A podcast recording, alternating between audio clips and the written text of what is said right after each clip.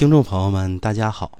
前几天呢，一位中医同行和我说：“孙老师，你撰写的中医科普文章和讲解的内容实在是有意义，既奠定了先人的智慧，又造福了后辈的健康。”其实这话呀，有点严重了。我只不过呢是拿自己的所学和听众啊聊聊天而已，远远啊起不到承前启后的一个作用。但是呢，有一点是可以肯定的：如果将来我百年以后，应该啊会有人记得我的文字，记得我的声音。如果大家还能从中吸取营养，对大家的健康还有帮助，这也就啊足够了。那现在呢，我要给大家说的这个药食同源方呢，也算是发于古人、启迪后者的一个文化精髓。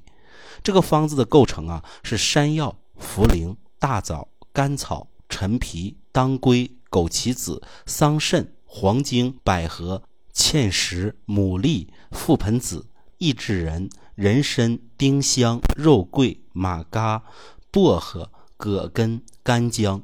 用这二十一味没有任何副作用的中药食材配对熬制膏方服用，是用来啊改善脾胃功能和湿气的。那么下面呢，我用一个实际的例子和大家详细讲解一下这个药食同源方的功效和能力。那记得呀，我有一位听众是来自山东的李先生，他是呢一个建筑工人，当时呢已经五十多岁了，准备啊回家不干了，因为呢身体可能不允许了。他说呀，他从年轻的时候啊就干力气活，一直到现在，工地上累了、热了、渴了，就来点啊大凉水。如果有大西瓜呢，一顿呢能吃小半个。年轻那会儿啊，觉得没啥，怎么吃怎么喝都没事儿。后来呢，随着年龄的不断增长啊，他发现自己有点不对了，因为啊碰凉以后呢，哪怕是喝水喝多了呢，就想跑厕所。食欲呢也不如从前，感觉呢吃下去东西以后啊，里头啊总是胀乎乎的。现在呢，他的四肢明显感觉沉重乏力，干起活来啊都比以前慢了很多。那我通过辩证的时候啊，看了一下他的舌苔，见到啊他的舌体是偏胖的，而且呢舌苔的颜色比较淡，还有一层啊白腻的薄苔。那我知道啊，这一定是有脾湿了。那湿气太大呢，困阻了他的脾胃。不过呢，他没有条件熬中药吃，所以呢，我给他出个主意，这就是啊，我开篇讲的，用山药、茯苓、大枣、甘草、陈皮、当归、枸杞子、桑葚、黄精、百合、芡实、牡蛎、覆盆子、益智仁、人参、丁香、肉桂、马嘎、薄荷、葛根、干姜这二十一味食材啊，配对熬制的膏方服用。这样呢，只要啊，他以后吃早饭的时候啊，吃十克这个膏方，用温水稀释一下就可以了。一天呢，就用这么一剂，务必呢趁热喝，不要凉喝。那调制过的膏方呢，味道也很好，所以呢，也不需要加任何的调味品。另外呢，我还让李先生啊，在饮食上也要注意，不要吃太油腻的东西。那李先生一听啊，这个方法这么简单，所以呢，就开始坚持应用。后来呢，大概三个月左右啊，李先生给我打电话说，说现在啊，喝水喝多了也不会总想上厕所了，食欲呢感觉也变好了，感觉吃下去的东西啊可以消化了，而且啊能觉得饿了。现在呢，他的整个四肢啊觉得有力量了，干起活来啊比以前快了很多。李先生啊决定自己啊再干几年，现在感觉啊自己年轻了十岁都不止。那为什么一个二十一味的药食同源方能有如此的作用与功效呢？我和大家呀说说这背后的中医养生智慧。其实啊，山药、茯苓、芡实、干姜、益智仁都是传统中药食材，这是入脾经的。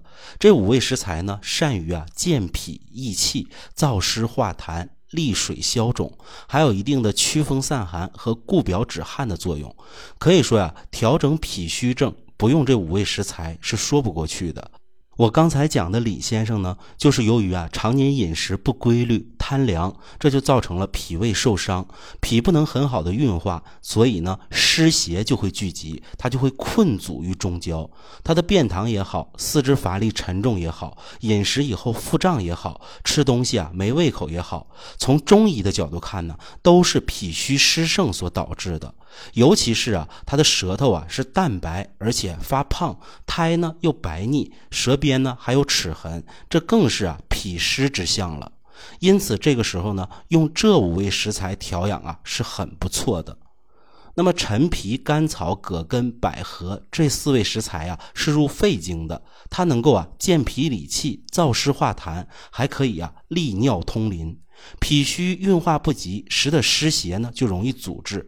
这个时候呢，用这四味食材可以把形成的脾湿化开。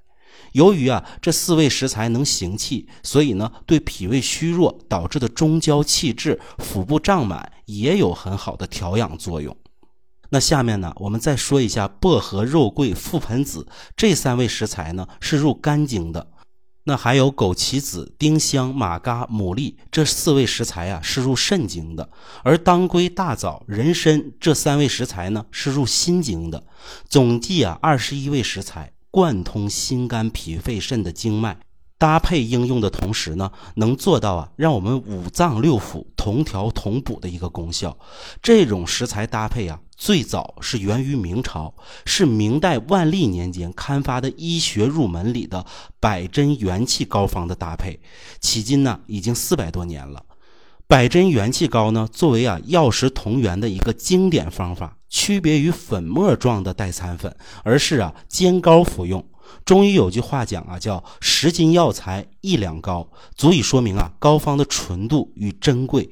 百针元气膏传承了四百年，可以调整我们的脾胃不和、湿气过重、气滞血瘀以及啊元气亏损等等的问题。其实啊，无论哪种中药食材，最正规的服用方法都是水煎服。但是呢，对于普通人来说，煎煮中药啊还是相对麻烦的，而且啊，现在中药食材的纯度都不够，所以膏方的应用啊，完美的解决了现代人对高纯度中药食材的应用问题。另外啊，膏方的制作呢也是非常讲究的。为什么它完美的解决了现代人对高纯度中药食材的应用问题呢？因为膏方的制作呀，有特定的程序和严格的操作过程。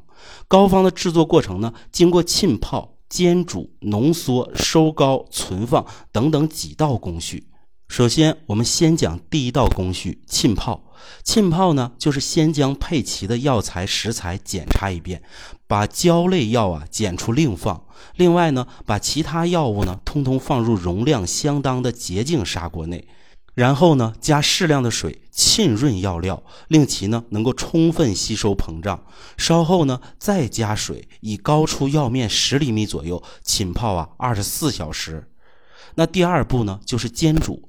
煎煮呢，就是把浸泡后的药料呢上火煎煮，先用大火煮沸，再用小火啊煮一个小时，转为啊微火，以沸为度。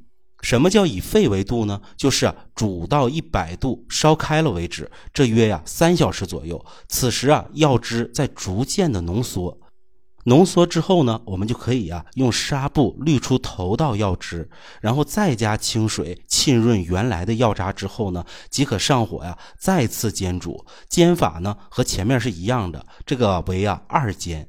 待至第三煎的时候啊，气味就已经淡薄了。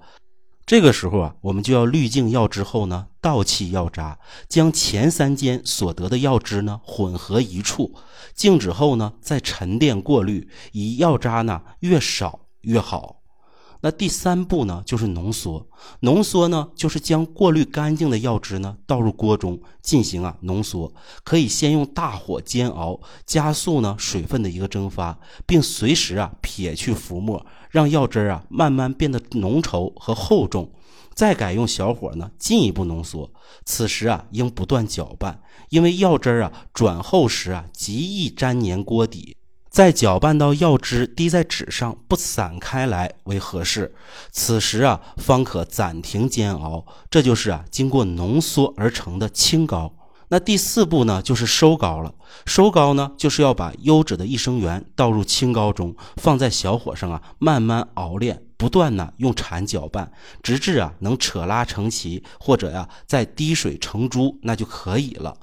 益生元呢，可能大家有所了解，觉得这个东西啊有点昂贵，没处去买。那我们可以啊选择蜂蜜来代替益生元来应用。当然呢，益生元会更好。接下来呢，我们最后的第五步就是存放了。待收好的膏体啊冷却后呢，我们要装入清洁干净的瓷质容器内，先不加盖，用干净纱布啊将容器口遮盖住，放置一夜。待完全冷却后呢，再加上盖子，放入啊阴凉处保存即可。那么孙老师刚才讲的啊，就是这二十一味食材如何熬制成膏方的一个方便的做法。我们想尝试的呢，可以在家里啊适当尝试一下。事实上啊，我们中医学对脾是非常重视的。用于健脾、养脾、除脾湿的药材和食材啊，数不胜数。我相信呢，很多专业听众朋友的脑海中啊，一定有更多更好的办法。那就欢迎呢，您在评论区留言指点，让大家呢共同进步。当然呢，任何方法严格讲啊，都是亡羊补牢。我希望听众朋友们呢，一定要注意保护脾胃，防止啊因为各种因素而导致的脾胃受损、脾湿过重。你不要以为啊吃一点冷饮凉食，吃一点肥甘厚腻的无所谓，千里之堤啊毁于蚁穴。你一次两次的无所谓，十次八次的无所谓，天长日久就一定会落下病根儿。这个东西啊是看不见摸不着，循序渐进的。我们最好啊不要等到问题严重了才去想办法挽救。那孙老师今天讲的二十一味食材搭配而成的膏方都是无毒之品，大家呢可以放心制作应用。如果在制作方面有疑问，可以点击节目下方小黄条添加孙老师微信与孙老师联系，我会指导啊您进行制作。那么好了，关于啊二十一味百针元气膏以及啊它能够起到的功效，以及我们平时健脾养胃需要的注意事项，我就说这么多。这是啊对古人智慧的一点解读，希望呢能给大家带来一点启发。下期节目呢，我们再接着聊。